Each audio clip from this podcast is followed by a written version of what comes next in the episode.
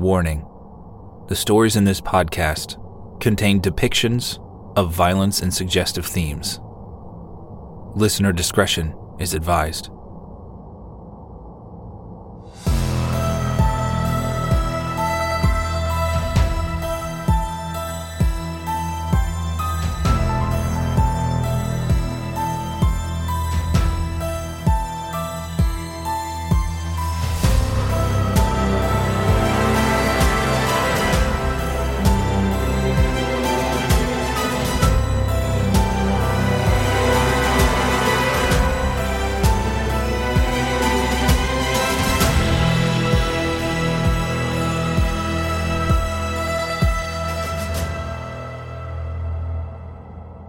Welcome back to the Baseline Feed podcast, where we exist as a platform for new writers, voice actors, and producers to express their creative side. This week, we're presenting a story written by Lachlan Watt, where a man has to finally come to terms with his past. Not everything lasts forever, but sometimes sitting on a park bench and looking back on your life, you could say that it was good while it lasted.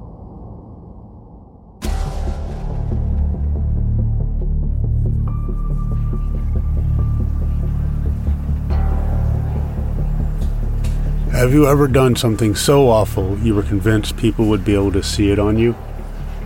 Guilt can be a hard thing to get out from under. Feel enough of it, and you spend the rest of your life trying to balance the ledger.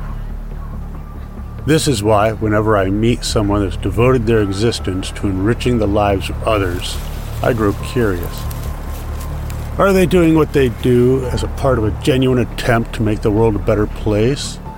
Or are they simply trying to make amends for something terrible in their past? Routines can be a dangerous thing to fall into. I'd spent years telling myself this, but by the time I was nearing retirement, you could find me in the same spot every afternoon. Perched on the wrought iron bench, a quick walk from the humanities department, letting the smell of dry leaves fill my head.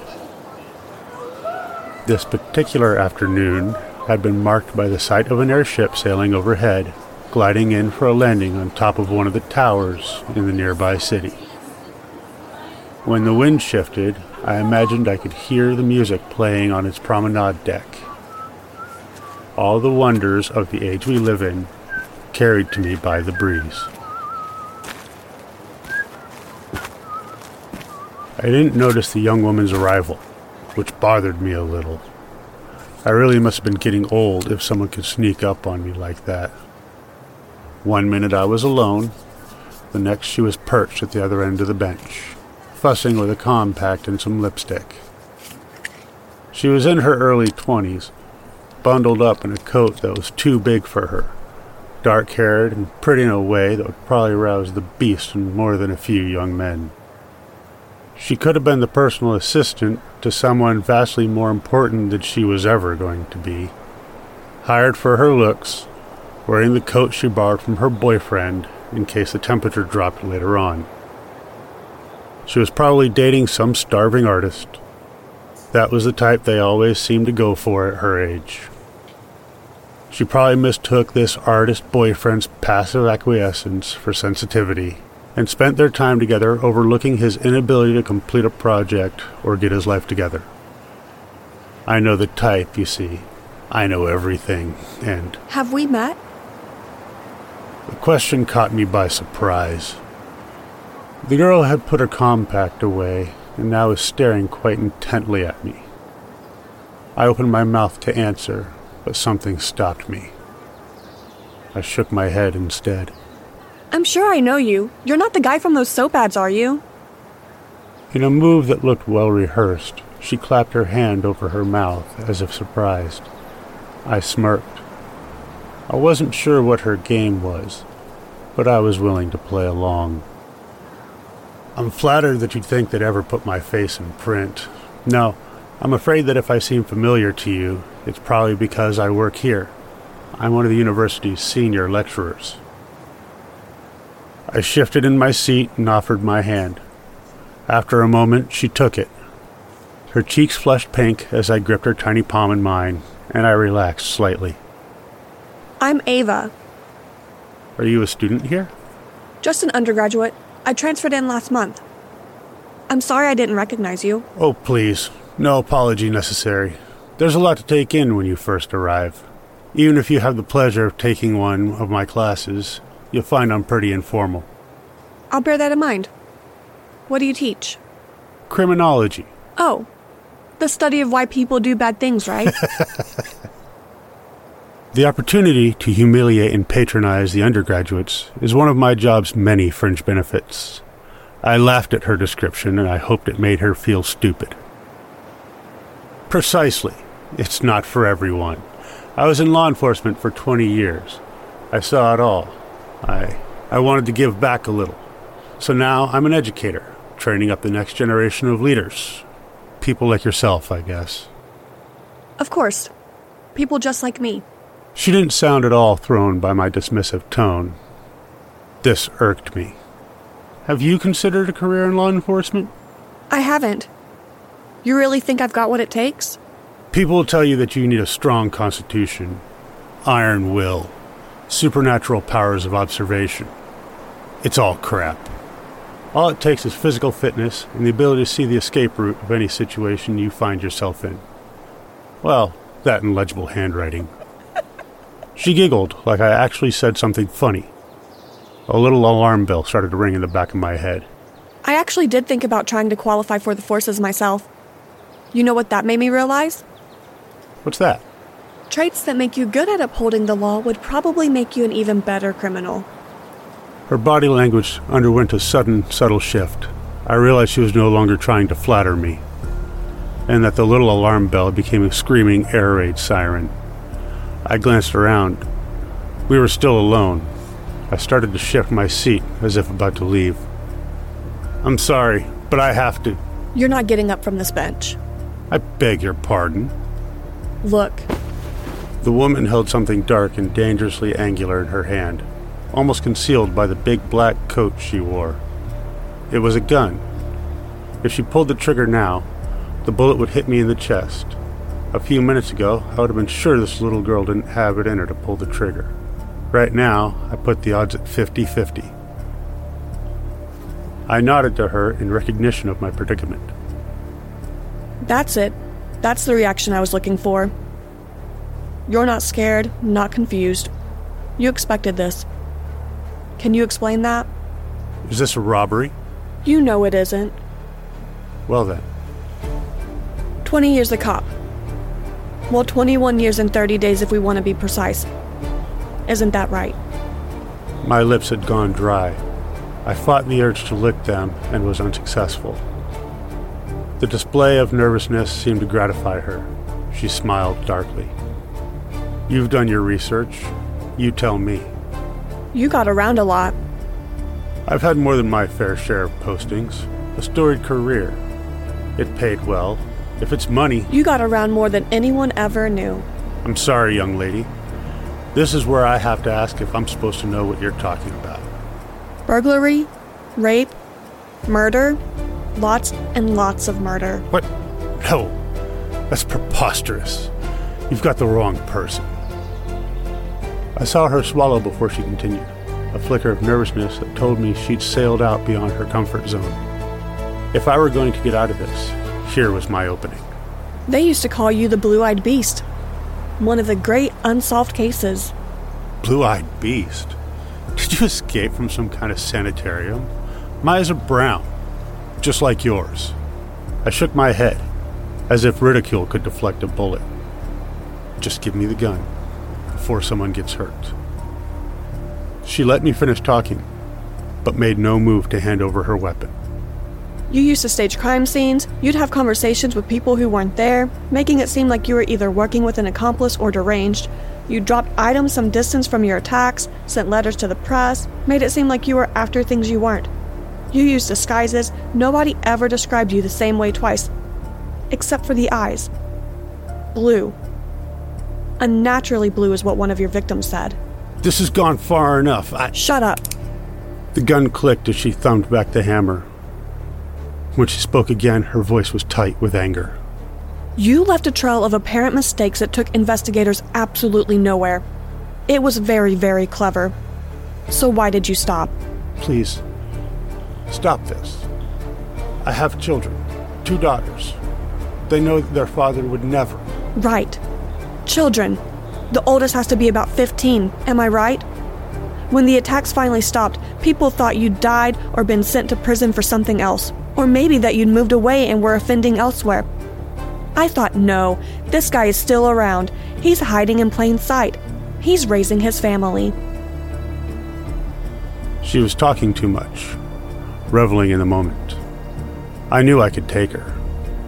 The gun was a bit of a wild card, but I'd faced down people infinitely more dangerous than some girl, barely out of her teenage years, who fancied herself a vigilante. I needed a way to surprise her. I needed her to forget that she even held that gun.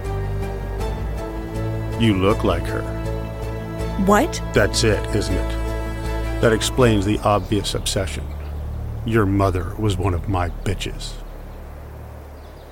The words were a gamble, but I knew by her reaction that I'd hit on something.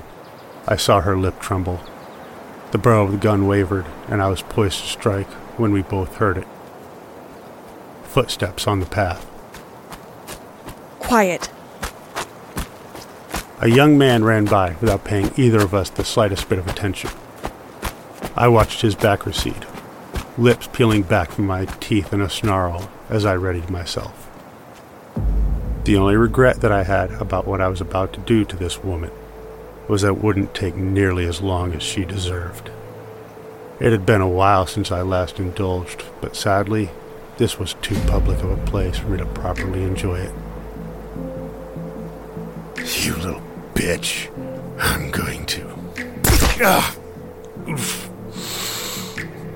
The loudest sound the gun made was a click as Ava pulled the trigger. It felt like a hammer smashed into my kneecap. The pain hit a fraction of a second later. I opened my mouth to scream. Ava struck my throat with the handle of the gun, and I reeled, choking.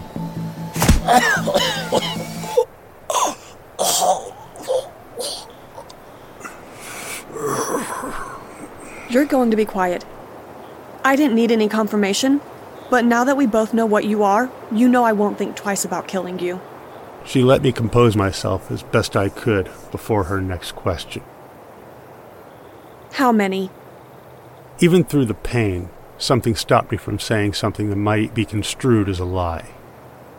This girl was a predator, just like me. She'd recognize dishonesty as easily as she could tell the difference between brown eyes and blue. At least ten more bodies than what they said. I stopped counting. Why? I growled and clutched at my kneecap. You bitches deserved it. Huh, really? Actually, forget it.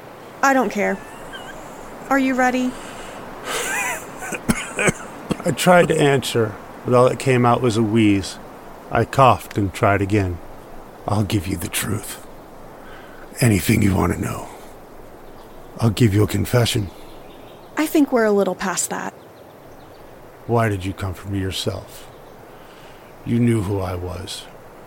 Why aren't I being arrested? You really want to know? The wind picked up, and more leaves fell from the trees around us. I felt curiously detached from what I knew was about to happen. I guess that once we were done here, she was going to take that gun she was holding and pitch it in the pond a hundred yards from where we both sat. A gun like that, one that was almost completely silent, must have been a sizable investment. No way she was going to risk being caught carrying it. The outfit she wore had probably been purchased from a second-hand store. She'd lose the clothes, catch the express, and be about a hundred miles away before my body was even discovered. Whenever I feel anger I can't control, whenever strange thoughts occur to me, whenever I hold my hand above the flame of a candle just a little too long, I have to wonder where that comes from. My mother was incredibly damaged by what you did, but the love that she showed me tells me the darkness that's inside me doesn't come from her. I look in the mirror and I see someone who is, at least in part, a stranger. I don't understand. How does this. You know what else I see when I look in the mirror? What? Please, what? Tell me. I want to. These aren't my mother's eyes. The bullet entered just below my armpit and shredded my heart and lungs as it ricocheted around my ribcage. It hurt a lot, but not for long. I gave one final exhalation and sank back on the bench as the world turned black. With almost reverent care, Ava led my corpse down and pulled the brim of my hat over my eyes. There was only one bullet hole, and the round had gotten in hot enough to sear the wound shut. I probably just looked like I was asleep. I wouldn't be discovered till evening.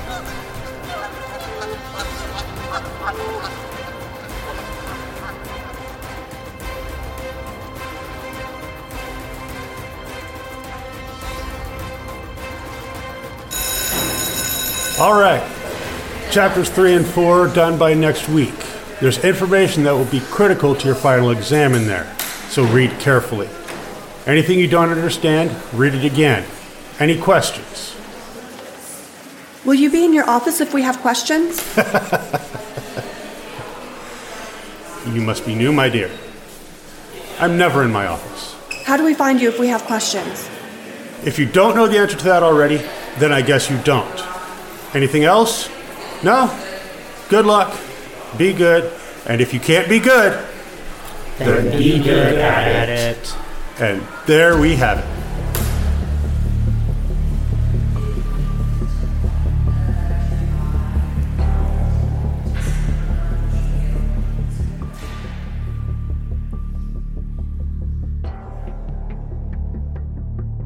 It Was Good While It Lasted was written by Lachlan Watt. The Doctor was played by Neal Skorupa with Nerotic Voice. Ava was played by Katherine Via. Sound design and episode artwork by Tanner Wood. Thank you for listening to our first bonus episode this season. Don't worry, we'll return to Highbridge soon enough.